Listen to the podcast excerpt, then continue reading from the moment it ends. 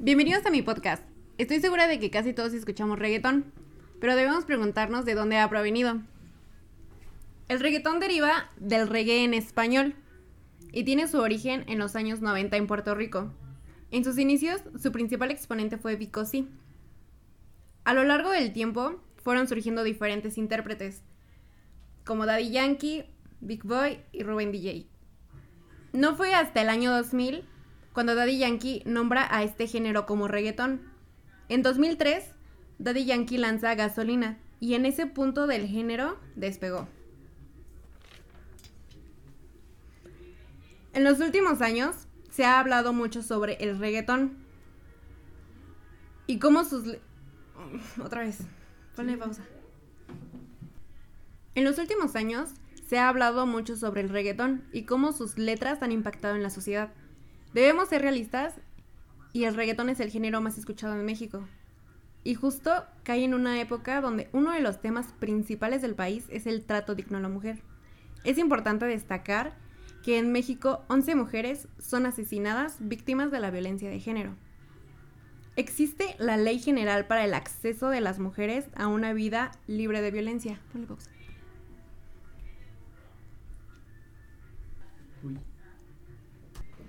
A pesar de que es una ley válida, y válida porque tiene un respaldo jurídico que abarca los seis pasitos que es iniciativa, discusión, aprobación, etc. Sin embargo, no es eficaz porque las autoridades ni la sociedad les han dado la importancia que necesita para ser así. Pero volviendo al tema, el género urbano sí ha afectado a la sociedad y más que nada por sus letras. Por ejemplo, en 2020 hubo una gran polémica debido a que nombraron a Bad Bunny como el compositor del año. Sin embargo, esto ocasionó una reacción negativa por parte de diferentes compositores. Estos artistas han desprestigiado el género urbano. Sin embargo, no conocen la otra cara de la moneda, porque algunas canciones del género urbano hacen una crítica social de temas delicados que enfrentamos en la sociedad. Por ejemplo, Bad Bunny en algunas de sus canciones ha hablado sobre la violencia que hay en relaciones comúnmente llamadas tóxicas.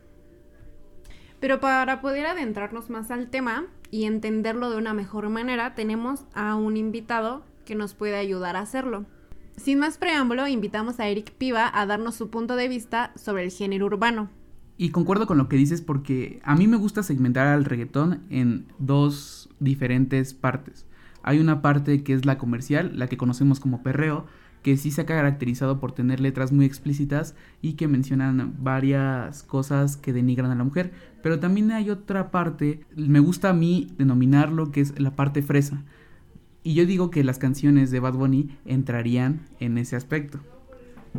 No todas, pero sí hay algunas que pueden fácilmente estar en esa lista. Un ejemplo de esto es el tema de Bad Bunny llamado Solo de mí, donde narra la historia de una mujer que ha sufrido violencia en una relación tóxica.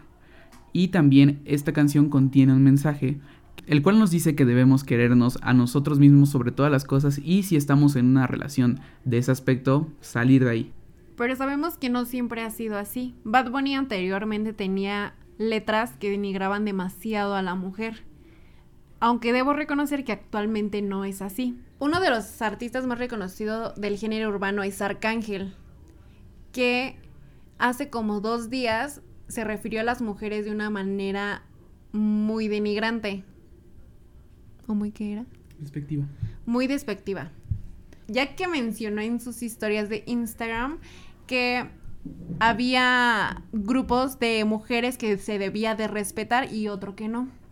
Me parece muy lamentable que Arcángel, teniendo un público muy extenso, tienda a decir este tipo de cosas, ya que no nada más se dirige a mayores de edad, sino que también lo escuchan o lo siguen menores de edad. Por lo que yo considero que él debería de pensar antes de publicar una cosa, ya que es una figura pública y influye en las personas conforme a lo que él dice en ellas. Caso estando en el mismo género urbano que Arcángel, mostró su inconformidad con lo que mostró en sus redes. Pues mencionaba que todo eso se debía de acabar, que todas las mujeres deberían de ser respetadas hicieran lo que hicieran, se dedicaran a lo que se dedicaran. Y estoy súper de acuerdo con ella porque creo que no deberíamos de ser clasificadas para ser respetadas y las, las que sí pueden ser respetadas y las que no deben de ser respetadas. Me gustó que a lo largo de las historias de Kazu mencionaba que no debería de normalizarse el denigrar a la mujer con solo una palabra. A lo mejor lo tomamos como a la ligera porque lamentablemente estamos acostumbradas a ello, a escucharlo, a, que nuestra propia familia nos los diga, ¿no? Desde la forma en cómo nos vestimos, cómo hablamos, cómo nos relacionamos. Y eso es a lo que se refería Casu, no debería de normalizarse, debería de reformarse la forma en cómo pensamos y cómo no hemos evolucionado como sociedad. Yo creo que eso también se debe a la educación que hemos tomado desde pequeños. Eso va a depender mucho de cómo tomemos las letras de las canciones. Puede ser que solo nos quedemos con la canción, con lo que es, o que nos influya para hacer actos como incitar a la violación, que es lo que las feministas mencionan. Que me parece muy delicado porque creo que no es eso a lo que van las canciones. Siento que las canciones son para disfrutarlas, bailarlas. Creo que lo que más explota en una canción no es el contenido, sino el ritmo que lleva. Finalmente opino que el problema no radica en sus canciones, sino en los comentarios que hacen en sus redes sociales, porque no saben medir, no saben medir sus palabras ni cómo dirigirse a su público, porque mayormente sabemos que sus canciones así van a ser, y no las tomamos como mal porque hasta las cantamos. Pero bueno, esta es mi opinión y puede haber personas que opinen lo contrario y está bien y es aceptable, pero finalmente quiero decir que desde mi punto de vista y como yo pienso, a mí no me afecta en lo que dicen las canciones, sino cómo se muestran ellos mismos en redes sociales, cómo ellos solitos hacen a que la gente los tenga en un mal concepto. Y concluyo que a la mayoría de las personas sí les ha afectado el contenido de sus canciones, pero realmente yo las disfruto mucho y creo que eso sí ya va a depender de cada quien y de cada persona, va a depender de cada quien de cómo lo tome, de cómo lo interprete. Con esto concluyo y espero que, que disfruten mucho la música urbana. Deben de hacerlo porque da vida, da mil años de vida.